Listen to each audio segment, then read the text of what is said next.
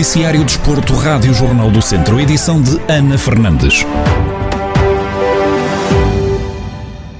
A ansiedade era muita, mas desfez no primeiro dia de treinos de futebol nos relevados do Estádio Municipal dos Remédios, que abriu as portas ontem para receber a formação dos craques de Lamego. A agência Lusa assistiu ao treino no Estádio Municipal, que faz paredes meias com o Santuário da Nossa Senhora dos Remédios. Eduardo Vilar, de 8 anos, joga na equipa A2, confessou que estava ansioso pelo regresso. Queria muito regressar e estava ansioso desde que começou o dia. A escola, os treinos. A escola correu bem ou só pensavas no futebol ao final do correu dia? Correu bem. Ao final do dia agora que fiquei ansioso por causa que ia começar.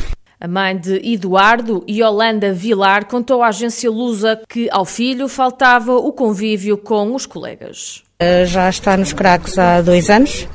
Este último ano não houve praticamente nada, ele estava ansioso de, de voltar aos, aos, treinos. Apesar de, de, haver atividades a nível eh, online, que os treinadores faziam sempre questão, para ele não era a mesma coisa. Faltava-lhe o convívio dos colegas, uh, o convívio com, com os treinadores. Uh, e apesar de tudo, eu e o pai, de vez em quando, vamos, dentro do possível, dar uns toques na bola.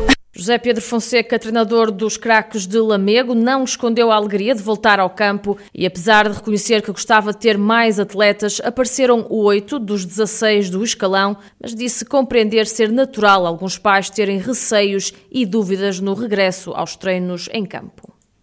Foi muito positivo. Claro que gostava de ter mais alguns meninos hoje, mas é natural. Alguns pais também, se calhar, um bocadinho com, ainda com algum receio, com, com algum tipo de dúvidas, mas com certeza que no sábado já estarão todos.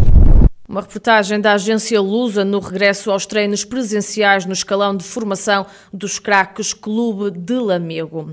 Foi com bastante agrado e satisfação que regressamos aos treinos. As palavras são de Marcos Antunes, coordenador e fundador da Escola de Futsal dos Afonsinhos, que retomou ontem aos treinos presenciais. O responsável do clube de Rezende conta como foi ver novamente os atletas a fazerem aquilo que mais gostam depois de tanto tempo de paragem foi com bastante agrado e bastante satisfação que, que regressamos aos, aos, treinos presenciais. E isso foi claramente sentido na forma como os miúdos eh, compareceram, na efetividade de presenças e na, na forma como se dedicaram ao, ao, processo de treino. Eh, mais importante do que, do que tudo nesta altura é podermos eh, demonstrar que o desporto pode funcionar claramente como, como sermos agentes de saúde pública. E este regresso nós não fomos mais exigentes uh, com as regras do que éramos anteriormente, porque já éramos extremamente exigentes. E então, uh, ver a cara deles, o, o, regresso deles, a alegria deles, o contacto com a bola, o contacto com o pavilhão, o contacto com o espaço, que já não usufruíam há bastante tempo, e com o grupo, é, é portanto, isso não há dinheiro que pague. Para que a retoma não seja prejudicial em termos físicos para os atletas,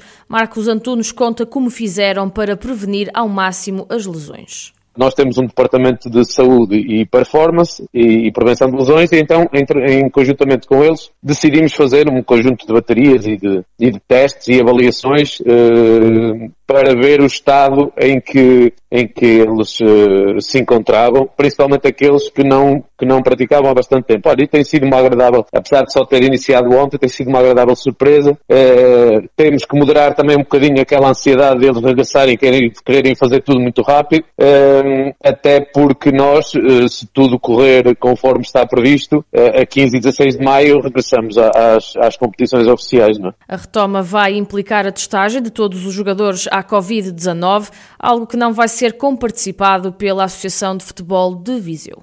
Nós na quinta-feira tivemos reunião com os clubes de formação, com a, com a Associação de Futebol de Viseu, e portanto um dos pontos que saiu de lá, uh, com certeza, era que a Associação de Futebol de Viseu não, não, não nos ofereceria, ao contrário de algumas associações que o fizeram, portanto que não nos ofereceria o, os testes. Foi-se criado ali algumas dinâmicas, a Associação está a ajudar a tentar encontrar algumas soluções, mas que não teria cabimentação financeira para, para nos, nos fazer chegar os testes. E então nós começamos a criar aqui algumas dinâmicas, e então o na, depois da reunião de direção do, dos Afonsinos, o que é que nós decidimos? Decidimos que iniciaríamos ontem com o treino individualizado e estamos a, a, a finalizar as hipóteses que temos para, para apreciar de valores e de orçamentos dos testes e do registro da, na plataforma Sinav, porque o grande problema, os testes são um preço bastante acessível, mas o registro na plataforma Sinav é muito caro e, é, e portanto, é obrigatório. Desde ontem que modalidades como o futsal ou o futebol já tiveram luz verde para retomar aos treinos presenciais, algo tão esperado por todos os intervenientes. Arrancou ontem a terceira edição da Semana da Atividade Física, uma iniciativa organizada pelo município de Viseu. Ao longo de toda a semana, até 25 de abril, os vizinhos podem usufruir de dezenas de atividades, desde os pilates à yoga, ténis, corrida, paddle, jogos tradicionais ou até mesmo avaliações físicas e de nutrição. À Rádio Jornal do Centro, a vereadora do Desporto do município de Viseu, Irmelinda Afonso, explica a grande diferença da edição deste ano em comparação com as anteriores. A Semana da Atividade Física surge com vários objetivos, não é? entre os quais também dar visibilidade ao trabalho que já é feito no dia a dia pelos parceiros. A grande diferença desta terceira edição, obviamente que tudo o que são eventos que são de participação livre para a comunidade são fortemente condicionados por aquilo que são as orientações da Direção-Geral da Saúde que estão atualmente em, em vigor. Atividades ao ar livre poderão ir no máximo até seis participantes e enquanto que, digamos que uma primeira e segunda edição da Semana da Atividade Física também, entre outros objetivos, se pautava pela promoção de oportunidades de grandes eventos desportivos, como era a nossa corrida e caminhada do Dia Mundial da Atividade Física, que este ano, obviamente, face às vicissitudes que nós, todos nós sabemos, não se realiza nos mesmos moldes. São moldes muito mais condicionados. O regresso à atividade física é absolutamente fundamental. A vereadora do Desporto sublinha que o objetivo é mostrar a importância da atividade física.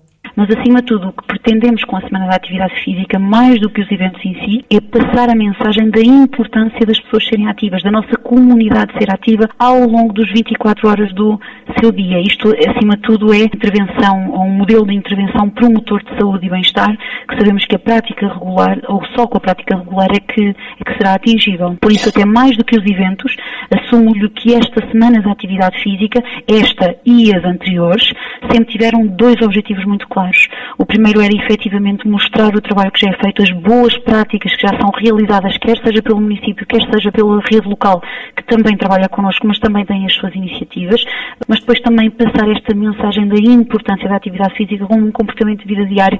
Palavras de Irmelinda Afonso, vereadora do Desporto do município de Viseu, sobre a terceira edição da Semana da Atividade Física, que arrancou ontem e termina no dia 25 de abril.